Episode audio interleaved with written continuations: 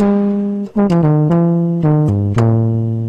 Década de 50 do século passado que os sintetizadores entraram na música. Dois nomes estiveram associados à sua criação, mas como lembra o investigador Jorge Oliveira, foi uma outra pessoa, um músico, que tornou os teclados famosos. Os sintetizadores têm fundamentalmente, em termos comerciais, de aplicação prática, portanto, houve um, um inventor que foi o Moog, mas a construção em si está associada com a Radio Corporation of America, que em 1955 construíram o primeiro sintetizador.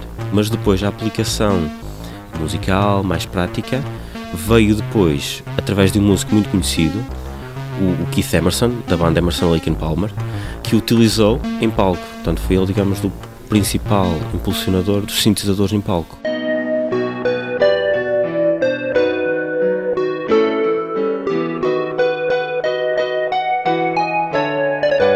Moog era, para além de um cientista, um empreendedor e, apesar de ter sido a RCA a fazer o primeiro, este americano formou uma empresa que fabricava estas máquinas e os sintetizadores Moog, analógicos, ainda agora são dos instrumentos mais requisitados.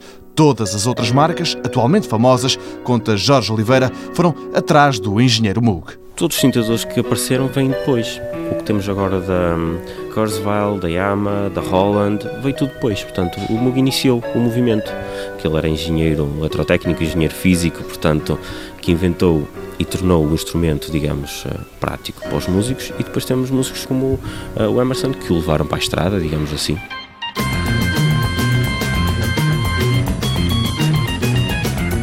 Depois de Keith Emerson o começar a tocar ao vivo, gerações de músicos adotaram este instrumento. Moog, o pai do aparelho, começou por torcer o nariz. Aconselhou o, o músico, portanto o Emerson, a não utilizar o, o instrumento ao vivo, porque uh, desafinava, se queria mudar de som tinha que alterar muitas configurações, portanto, e foi o próprio músico que incentivou o Moog a desenvolver, a simplificar, e daí surge o Mini Moog, portanto é, é, é, um, é um instrumento adequado ao vivo para os músicos. Começaram por serem grandes, como armários cheios de osciloscópios, botões, filtros e cabos. Foi o amor pela vida na estrada que fez com que os músicos obrigassem os engenheiros a apostar na miniaturização.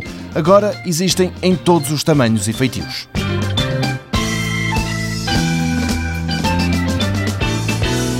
Mundo Novo, um programa do Concurso Nacional de Inovação BSTSF.